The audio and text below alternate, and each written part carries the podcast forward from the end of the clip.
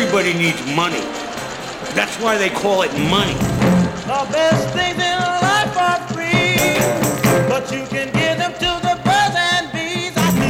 From Fool Global Headquarters, this is Motley Fool Money. It's the Motley Fool Money Radio Show. Thanks for being here. I'm Chris Hill, and joining me in studio this week from Motley Fool One, Jason Moser, from Motley Fool Supernova, Matt Argersinger, and from Million Dollar Portfolio, Ron Gross. Good to see you guys. Hey, hey, How you doing? We've got restaurant stocks, housing stocks, apparel stocks, and more. David Gardner, co founder of The Motley Fool, will be our guest in studio this week. And as always, we'll share a few stocks you can put on your watch list. But we begin with the deal of the week. Facebook bought WhatsApp, a popular messaging app for smartphones, in a deal worth $19 billion, Jason, leading some people to That's with a say- B, right? With a B. Yeah. Did they get the decimal point right? to say this is the latest sign that we are in full on bubble mode.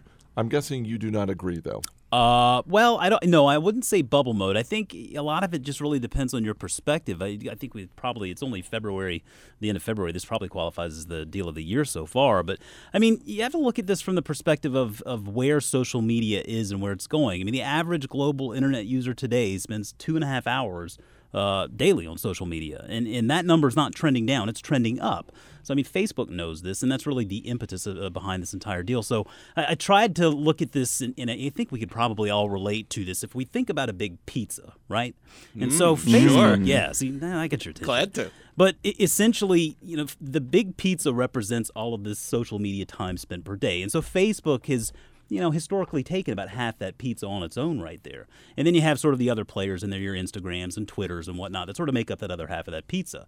Uh, they bought Instagram so that it could get a little bit more of that pizza. And, and WhatsApp, with its uh, 450 million plus uh, user base, is taking up a little bit of that of that pizza as well. And so what Facebook is trying to do is slowly but surely buy up a little bit more of that pizza every so often so they can become more and more they're they're they're the ones that are taking up all of that time that we're spending on social media each day.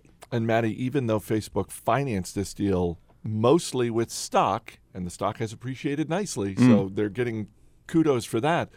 There are still people saying, "Really, 19 billion? Did, did It's- they overpay?" it, it's a it's a massive number. I mean, I can't even believe this this company didn't even exist four years ago. Fifty five employees, nineteen billion dollars. Essentially, I think uh, well under hundred million in rev- in revenue. Um, I guess my my thing here though is I think it is the right move by Facebook because I always felt like with Facebook, they had they they had to use their size to make a deal like this to continue to grow their platform and that is exactly what they're doing and they're doing it very effectively you know they have a 170 billion dollar market cap 19 billion to essentially add you know 100 million more users probably that aren't also using facebook Agreed. Yeah, 19 billion, huge number. Breaks down to $42 per user, though, um, which, depending on the comps you use, is actually not too crazy.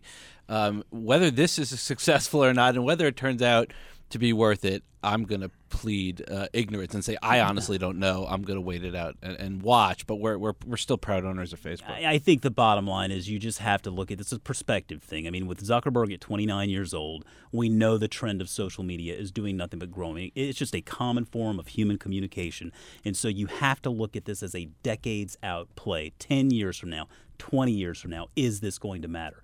My guess is that yes, it will. So I think that while the 19 billion does take our breath away, I, I think that over time, I think this actually will prove out to be a smart deal. I just want to say, you know, one more thing about it though. What I'm seeing a lot now, Facebook being one, Twitter, LinkedIn, Yelp, Zillow, even, you know, companies are starting to talk about other kinds of metrics besides what we're used to seeing, which is revenue, cash flow, Profits. earnings, profits. So does this make you nervous? Or you're happy well, about I, it? I, I guess my, my point I is, hear I'm- eyeballs come out of your Exa- mouth. exactly. So you know, we're talking user account. We're we're talking monthly active users, unique visitors, traffic. When we start really, you know, zeroing down on all those numbers, we might be in, a, in a kind of a different bad plane in the stock market. We'll see. Shares of Groupon got a haircut on Friday after reporting a loss for the fourth quarter, and Ron, guidance for Q1 coming in lower than people were expecting. Yeah. When is this? Speaking of I- profits, I- when is this company going to make some money? I tell you, last night it was buy on the headline. Stock was up big. Today, uh, sell on the actual results. Let's read uh, read the press release. Um, there were some good things. They beat estimates. They did generate an operating profit. Revenue was up pretty nicely. Um, on the other hand, guidance was weak. Lots of one-time expenses, which for them seems to be the norm. So I don't know if you can call them one-time. Um, gross margins are weak. They're in a competitive space now, moving into the goods business, Groupon Goods, competing with companies like Amazon or eBay or Priceline. Um, tough, tough, tough road to hoe there. Um, so stock sells off, and I think it should. Is I, I, I suppose, Jason, you always want to see your company look for ways to diversify revenue streams. But when I hear Ron say they're moving into competing with eBay and Amazon, that really sounds like a bad hand to draw. Sounds like a, a, a yeah, tough tough road ahead. And I did you guys see the uh, the little President's Day campaign they had where they called out uh, Alexander Hamilton as one of our greatest presidents ever. And the only problem with that was that Alexander Hamilton wasn't Wasn't actually a a president. president. So it was something that Ouch. obviously got a lot of attention. But uh, of course, after President's Day, they came out and said they meant to do that. It was an intentional mistake to create some press and get the name Groupon out there. And, and so my point, whether it's intentional or not, when you're relying on little tricks like that to get people to recognize your name, I don't know that that's a business model that screams competitive advantage to me. Shares of Tesla Motors hitting yet another all time high this week after fourth quarter results came in better than expected. Maddie, this is a company you look at. What were the highlights? Well, you know, you're looking at uh, you know 6,900 roughly Model S uh, deliveries in the fourth quarter. We already knew that number out there. They had announced that at the Detroit Auto Show earlier in the year, but still big number. But the the, the news here is what they're guiding for. Um, you know, a lot of analysts on the street were looking at around 31 to 32,000 vehicle deliveries 2014. They're guiding for over 35,000 now. That's a 55 increase, 55 percent increase of what they did in 2013. They're also guiding for 28 percent gross margins, which you know most car companies, if you look at your Fords and GMs, you know, on a great year they're getting about eight to ten percent on on their gross margins. You know, Tesla just did twenty five percent in the past quarter. They're guiding for twenty eight percent. That's that's a massively profitable car company um, by any stretch. What I think is going on here with Tesla and why you know why I'm not afraid of the stock reaching these really high you know new highs is that I feel like we're a little bit like in the Apple story right now. If you look at Apple from say 2004 to 2011, analysts were always playing catch up with Apple. You know they always said, well, this quarter they're, they're going to deliver three million iPods. Well, they came out with four and a half million. Oh, this quarter they're going to deliver five million iPhones. Well, they had, they did seven and a half million iPhones and. Every year, you know, every quarter, every year, the analysts had to keep ramping up their expectations, and I feel like that's what's going on with Tesla. They might say they're going to do over 35,000 vehicles in 2014. I would not be surprised if it's 40,000. Is there a concern that as they ramp up production and are pumping out more and more cars, that the gross margins invariably get lower? No, uh, you know they in they should at least if they if they stick to their current line of Model S's and eventually the Model X, which is a you know a luxury even a higher priced SUV, we can actually see those gross margins go up over time. When they will come down um, is when they are you know Tesla's forced to expand because they're going to produce the the lower Model E, the more mass market company. That's when it's going to come down. But I, I see 25 to 30 percent gross margins for the company at least for the next few years. I'll just give the other perspective um, from Million Dollar Portfolios, the other side of the trade here. We are concerned that the stock has run so far so fast, um, and we've moved the stock to hold, and we we're, need some time to really think it through and say, is a lot of all that great stuff that Maddie just talked about, is that already baked into the stock? And we need to think about that a little bit. Interesting week for Panera Bread. Fourth quarter profits came in higher than expected, but they lowered guidance for the current quarter, saying that bad weather is resulting in lower traffic at their restaurants. And Jason, normally what we see when that kind of combination comes out is a stock takes a little bit of a hit. Shares were actually up for the week. Is Panera Bread getting the benefit of the doubt from Wall Street? Well, I mean, I don't know about the weather thing. I think the weather thing is actually pretty reasonable for restaurants because it's not like you're going to go in the next day and, and make up for those sales that you lost or the you know the food that you didn't buy from the day before. So it certainly affects traffic from that regard. But I think that really, you know. Ratcheting back on the guidance for, for the quarter and the year. I mean, on the surface that doesn't look good, but you have to look at why they're doing this. And I'm actually encouraged why uh, by why they're doing this. They're, they're investing more into the restaurants, into their uh, labor, to the operations in order to make these restaurants a better experience. And I think that you know a lot of us have, have probably observed that when you go into a Panera, it's just not as smooth an experience as it potentially could be. Uh, and then for for a while now, I've been very critical of, of their uh, you know, not embracing technology, so to speak. We've seen Starbucks and, and now Dunkin' Donuts just fly right by them with those, you know apps and loyalty programs that you can use as tender on your phone. And and the encouraging news from the call that came out the next day was that Panera is actually investing a lot of money in this, and in their uh, they're they're going to have an investor day in March where they're going to present us uh, with this with this investment in technology that they they refer to as quote an enhanced order payment execution and consumption experience. Uh, so we have to wait a little bit to see exactly what that means. But but I personally am very encouraged because I think Starbucks and, and I think the Dunkin' Donuts will also prove this out. Those are very powerful tools for these for these restaurants that have these these powerful, well known brands that can keep uh, you know people coming back for more. So I think all in all, that's a you know it was an encouraging quarter, and I, think you know Ron Shaich is a powerful CEO who will continue to do well for this company. As we just talked about Tesla Motors stock, when you look at shares of Panera Bread, is it getting pricey? You know, I I've always thought that anywhere in that two hundred dollars and up range was a little pricey because I was not quite convinced uh, that that they were really making the right moves. Now that I've seen this news with the investment in the business and the technology side of it, I'm starting to think the stock's looking a little bit more attractive. Coming up, some U.S. Olympians learned the old lesson it's a poor craftsman who blames his tools. Details next. This is Motley Fool Money. Nothing quite as wonderful as money. There is nothing quite as beautiful as. As always, people on the program may have interest in the stocks they talk about, and the Motley Fool may have formal recommendations for or against. So, no buy or sell stocks based solely on what you hear. Welcome back to Motley Fool Money. Chris Hill here in studio with Jason Moser, Matt Argersinger, and Ron Gross. Guys, a couple of companies related to the housing industry reporting earnings this week.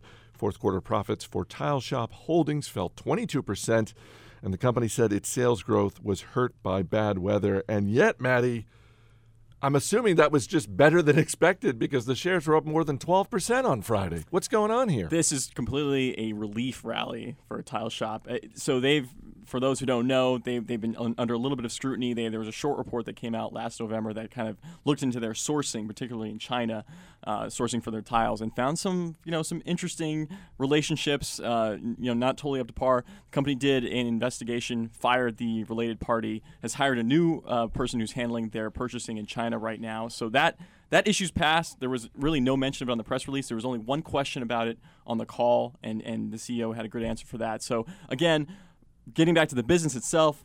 Looks pretty good. You know, their comp store sales were up 10%. They're opening new stores. Revenue looked good. Um, they're they're going to open 20 new stores in 2014. So the business is going on. And I think what happened is the stock just got to a point where everyone thought there was another shoe that was going to drop. Another shoe did not drop. So the stock's getting a bit of a bounce. I was going to say because after that report, you look at a, a chart of this stock, it fell about 50% And from last fall. Amazing. So that tells me that it was sold off too much. I think it was sold off too much, and again, it's a, it's a small company as well with you know not a huge amount of trading volume. So I'm not surprised it got cut in half. I mean, if there were more revelations that had come out that you know that they were improperly you know sourcing or managing their inventory in, in a way that could have been very bad. And I think a lot of investors were betting on that and, and really selling down the stock. But of course, that didn't doesn't look like it's going to happen.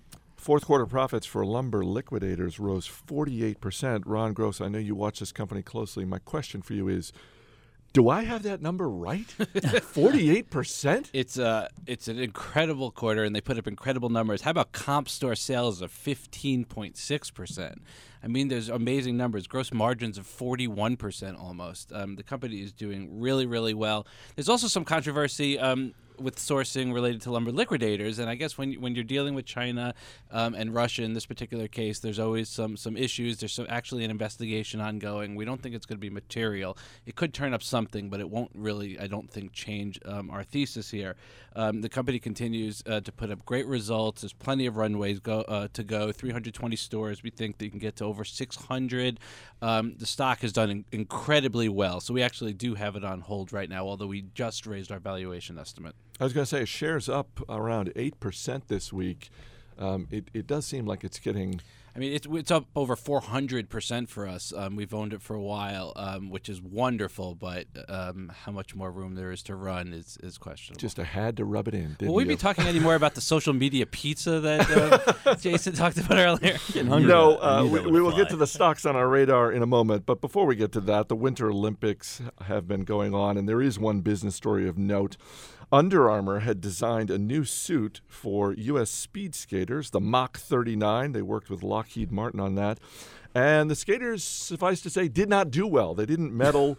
uh, the team voted to change back to their older suits, which were also made by Under Armour. But Jason, there were people out there blaming Under Armour for this. And if you thought that they were going to just wash their hands and break ties with Under Armour, it didn't really turn out that way. No, it didn't. I mean, you, I think you gave sort of a good, a good, uh, quick summation of, of what exactly is going on. I think the bottom line here, shareholders uh, in Under Armour, or even if you're considering buying shares in Under Armour, you need to feel really good about the way this has worked out, the way that Kevin Plank and his and his team there with Under Armour have handled this situation because in my opinion here what this, this was all week it was kind of looking like it could be something tough that they were going to have to manage. This has really turned out to be what i think is just a tremendous win for this company because of the way they handled the situation. And i think that the more and more any any reasonable person looks into what was going on here i mean their their training regimen really was was to question i mean that's what we have to question first and foremost and training at altitude versus the sea level where they were competing. And that to me it seems to be the most plausible explanation for their underperformance. Uh, so then the big question was from there where do we go? I mean, would they ever renew with Under Armour? How does this affect Under Armour on a global scale? Well, I think virtually every you know, every other international speed skating team out there could recognize the fact that no, this isn't Under Armour's fault. The, the American team got beat. I mean, they just did, and that's the way life goes. Uh, but but the the news that came out today with them re-upping that deal with Under Armour for another what eight years through 2022. I mean, that that really is a big deal because number one, I think it speaks to the fact that they're able to swallow a little pride and, and sort of say, hey, look, let's move forward with this. We really understand uh, that, that we had a good thing going with Under Armour. And really, for Under Armour, it just shines a light on how well they've handled this situation. And, and you know, Kevin Plank handled the situation with equanimity, and his play, just the bottom line was he wants to make sure that Under Armour can help getting help in getting our athletes the best equipment possible so that they can perform at the highest level. And when you have someone like that, a team like that, uh, it, it's just really hard to compete against something like that. And so I think that Under Armour benefits from this. All right, we got just a couple minutes left. Ron Gross, what's on your radar this week? Going back to Horsehead Holdings, ticker symbol Zinc, Z-I-N-C. They report next Tuesday, maker of zinc, uh, zinc-related products. Shares have done really well. They've got a brand new facility coming online uh, in North Carolina. The prices of zinc, the commodity, has been rising nicely, which bodes well. Um, we have it on hold, but um, I'm going to listen to what they have to say on Tuesday to see where we go. All right, Maddie, what do you got? I'm looking at Sina, ticker S I N A. This is a um, they report earnings this week as well, and this is you know. For lack of a better term, this is the Twitter of China. They own a, a very a massively popular microblogging service. Um, Alibaba, which is a, a ginormous Chinese uh, e-commerce company, has an investment in them. I just very interested in following this company. I think they've got a lot of great potential. I mean, if we look at what Twitter's been able to do, if Sina can have a similar amount of success with their microblogging platform in China, there's just a massive market opportunity for this company. Jason, we got about a minute left. I'm actually going to reach back just to a little earlier in the show here, uh, taking a look at Panera Bread again. It's um, it's a stock that you know this was basically my my kids first learned about investing with Panera, and uh, and so this this quarter I think was very encouraging in their investments that they're making in restaurant operations and technology in particular. And uh, it's it's a stock that my daughters have continued to kick around with me as a potential uh, one that they want to add to their portfolio this quarter. And when you look at their store base of around 1,600 stores today, they can reasonably double that, and, that doesn't even bring into bring into account the fact they may be able to add some more smaller uh, sort of concepts in the mix there as well. So I think there's still a lot of growth here and uh, solid management with Ron Shaich. It's one we're keeping our eyes on. And the ticker? Ticker is PNRA. All right, Jason Moser, Matt Argersinger, Ron Gross. Guys, thanks for being here. Thank Thanks. you, Thank you. Coming up next, a conversation with our man David Gardner. Stay right here. You're listening to Motley Fool Money. Somehow my finances will grow with the interest I show in the interest it gives me. And now a piece of paper from me won't seem half as flimsy. There's a starman waiting in the sky. Welcome back to Motley Fool Money. I'm Chris Hill. David Gardner is the co founder, co chairman of the board, and chief rule breaker here at the Motley Fool. He joins me now in studio. Thanks for being here. Chris, it's good to see you for, I don't know, what, 12, 14 years now. But, you know, never enough one day to the next. It's always a pleasure to rejoin and hang out some. Appreciate you doing that because uh, you're a busy guy. I know, uh, and particularly when uh, it's college basketball season. Well, and, and but I'm not the only one. And in fact, Chris, I'm pretty sure these days you're busier than I am at the Motley Fool. I see far more of you out there in the Fool than I see of me. So Uh, I know who's doing the real value. Let's get to some of the companies that are in your universe, and first and foremost, Tesla Motors. You look at the most recent uh, fourth quarter results, shares are hitting an all time high today as we tape this. And over the last 12 months, this stock is up more than 400%. I know you've made the point before. You it had sort of treaded water for a while after you had first recommended it. November 2011. It did nothing for that first year. But are you surprised at the I mean more than 400% in 12 months. While that's wonderful, Yeah, I'm completely surprised by it. Um, I'm very pleasantly surprised by it. In fact, surprise is a key part of pleasure in my life. I believe that surprises are really part of the fun of life. So it has been incredibly fun. Um, uh, I know that probably about after 200 of those 400%, a fair number of people thought, well, this thing is already priced yeah, for perfection. it- this is a pricey stock. Right, and now it's doubled again. And uh, you know, I'm not here to say that it's not just about to, I don't know, underperform for the next few quarters, uh, or continues its surge. Um, because the focus for me, of course, and I know you share my focus, Chris. It's not about the earnings report that just happened, or even the next one. It's about being a part owner of a great business, a business that could still fail, but a business that is doing something really wonderful in the world with a great leader somebody who visited Fool HQ a couple years ago, and on that day, I said, I think I'm going to recommend his stock in our next Rule Breakers issue.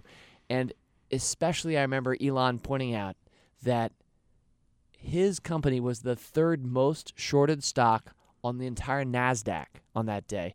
So there's a number of factors there. We don't have to pull them apart. We got other stuff to talk about, but that was a beautiful cocktail for success to create a horrendously bad metaphor that I really people don't drink cocktails of success. So I don't know why I went there, but I'm telling you right now, that was almost like the ultimate buy signal for me. I want to ask you a couple of questions specific to Elon Musk, but uh, before that, and this is something you and I have talked a little bit about before. When you look at the space of automotive companies, they're all competing with one another. Ford competes with GM, Toyota, Chrysler, et cetera, et cetera, et cetera. And yet, I have made the point to you that I look at Tesla Motors as a company that has not just competition, but enemies.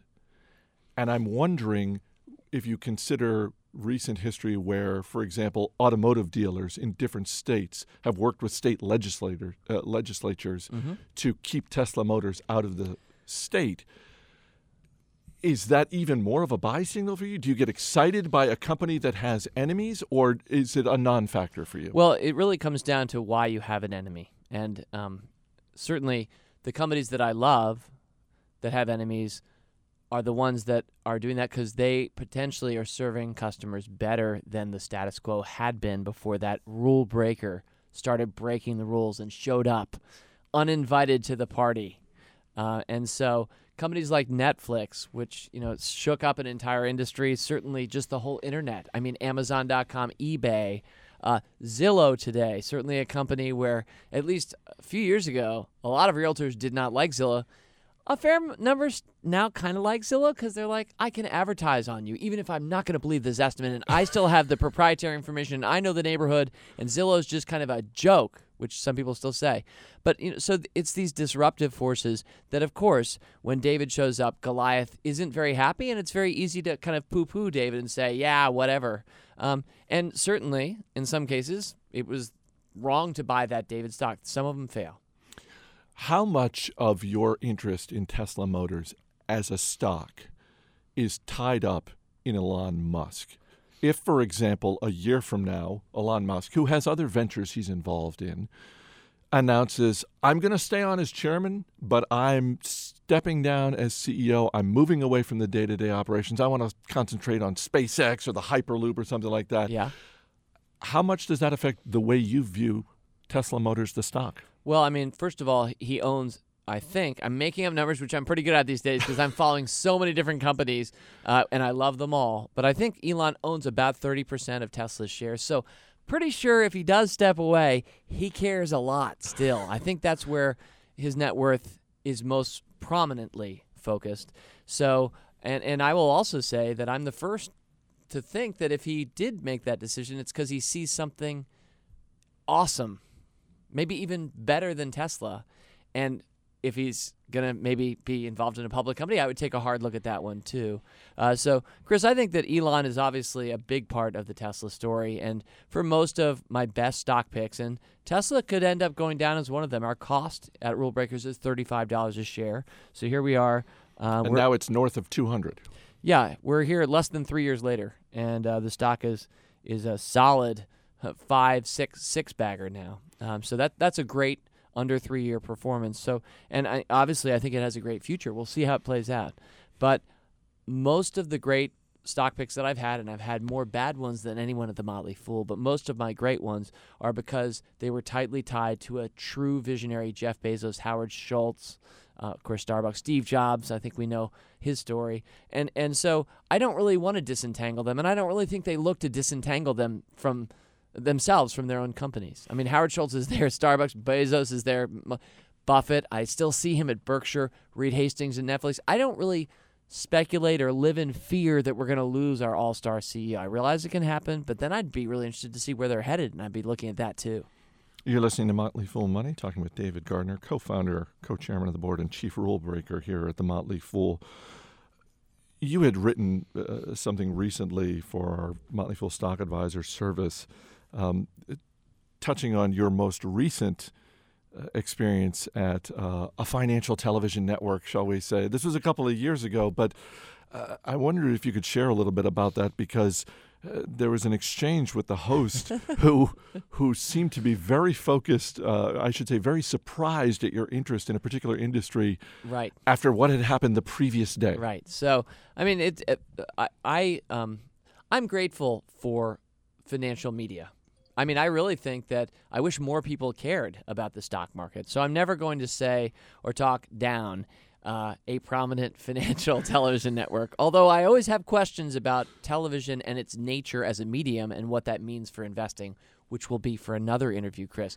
But that morning, I was a co host of the early morning show.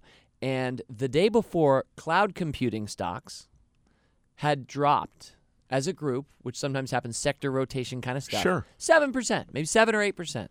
And so I had just mentioned one of them that I liked, and we went to commercial break.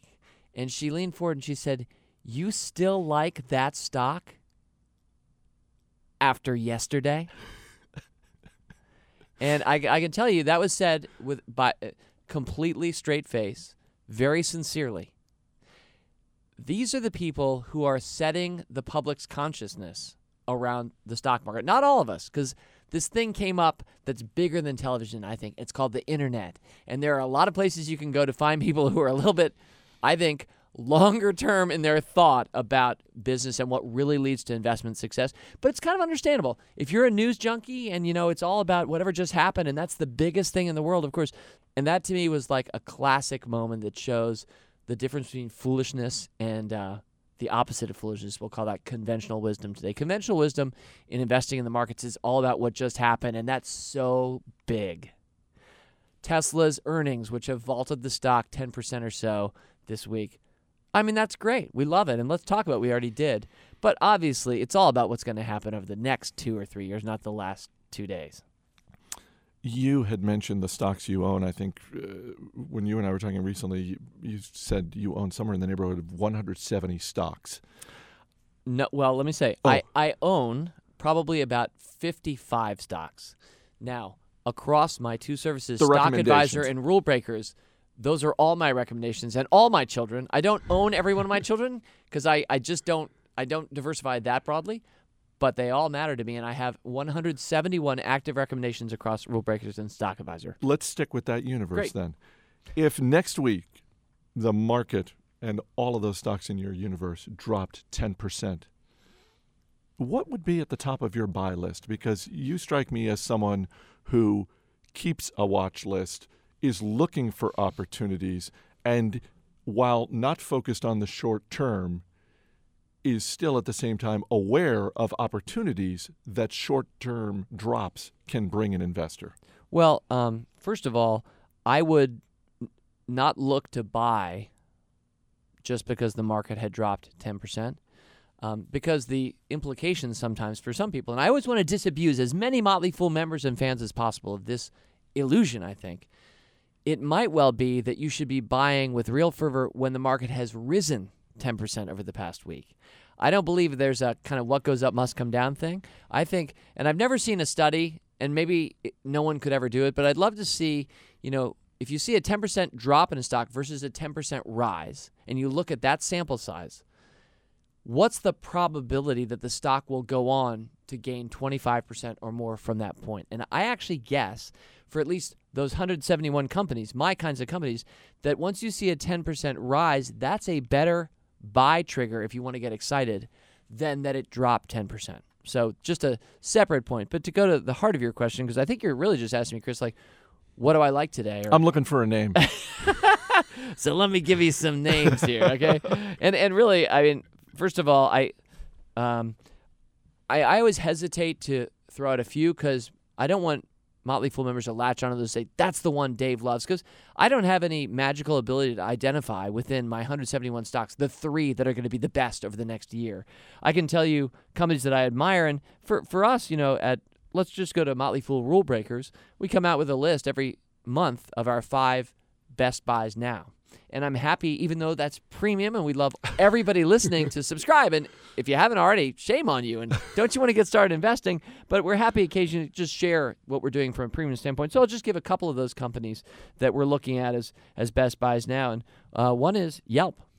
I mean, I think Yelp is increasingly um, growing its tendrils through many different businesses. Google, Yahoo, Apple, incorporating Yelp ratings, and it's it's customer reviews are a great phenomenon of the internet age. We didn't have anything like that. There was the Zagat dining guide, Right. Where you kind of got that in paper back in the day. But I mean, this is a really important thing, and I mean, Yelp has been a tremendous stock, uh, but I like it a lot. Um, Michael Kors, um, a fairly recent recommendation of ours. Uh, I realize a lot of people think it's larger than Coach now.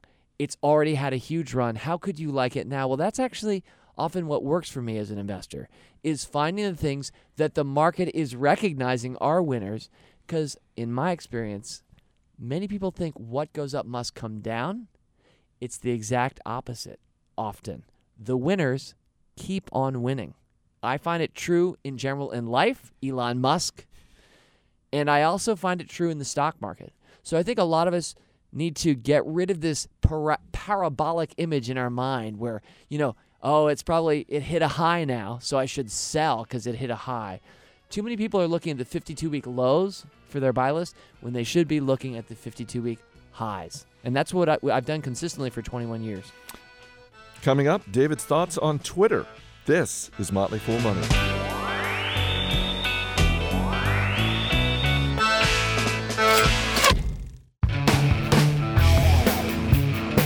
Welcome back to Motley Fool Money. Chris Hill talking with Motley Fool co founder David Gardner. The last time you were on the show, we talked about Twitter, which at that point was still a private company. It was on the verge of its IPO.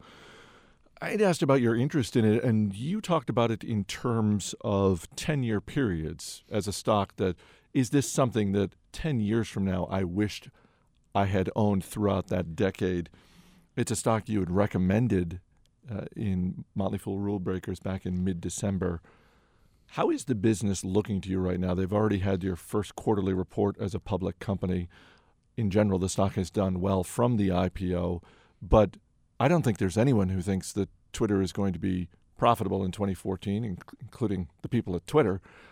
But at the same time, we've seen plenty of successful companies that have been public for a year or two without being profitable. That's right. I mean, Tesla would be a pretty good example of that. Uh, Amazon certainly back in the day. So I don't believe that um, the stock market needs to see profit in order for a stock to be considered worthy of buying.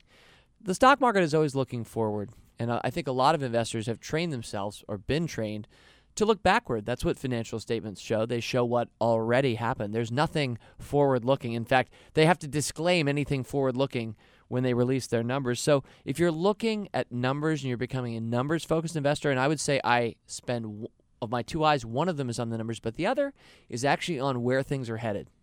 And I and I love to look at at relevance. I also love to look at market cap. So let's talk about Twitter briefly from a market cap standpoint, also a relevance standpoint. So Twitter today is worth about $31 billion. That sounds like a lot for a company that really is not yet profitable. And frankly, that I'm not, I can't remember history, Chris. I mean, here at the Fool, people were tweeting early on back in the day, but I don't think that was much more than seven or eight years ago. So this is a relatively recent company already worth more than, I don't know, how about Netflix? Or um, company that's been around much longer, like, um, how about Whole Foods Market? So Twitter is already worth more than those companies. But Twitter has a bigger opportunity than those companies. I love Whole Foods and Netflix. Those are two of my biggest holdings. And among my personal holdings, I don't have Twitter yet. But it is definitely one of my personal recommendations. And sometimes, bad news for me, my personal recommendations outperform my personal holdings. But, you know, I just see so much optionality. That's the one line I want to hammer down on for anybody listening.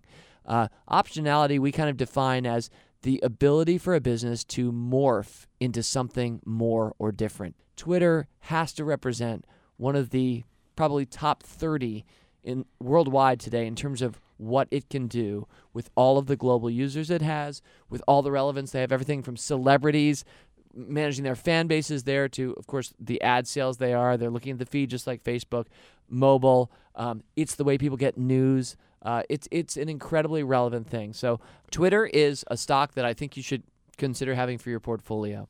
Um, it's obviously an active recommendation of ours at Motley Fool Rule Breakers.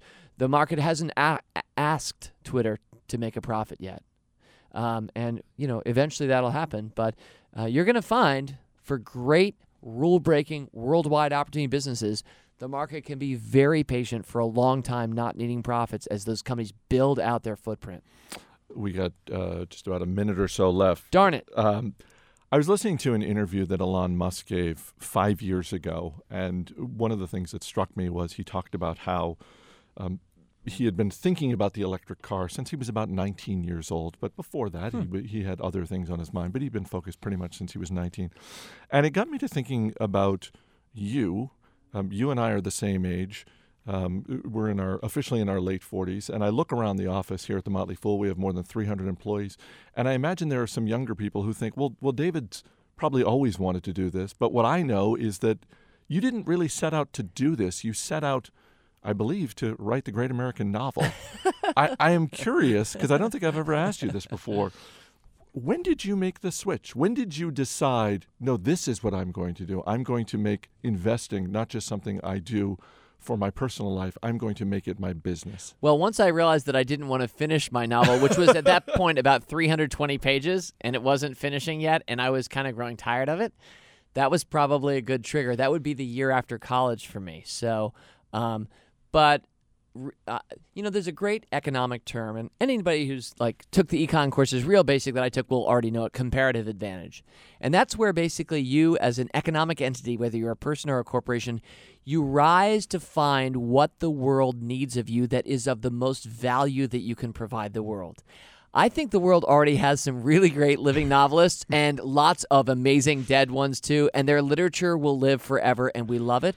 I do think the world has lacked people who can pick stocks. I don't suggest that I'm a great, but I do look among left and right from uh, financial networks that are all about the here and now, right through to a mass uh, worldwide kind of financial illiteracy about the stock market. And I think I probably found my comparative advantage. I probably found what I could do that was of most value.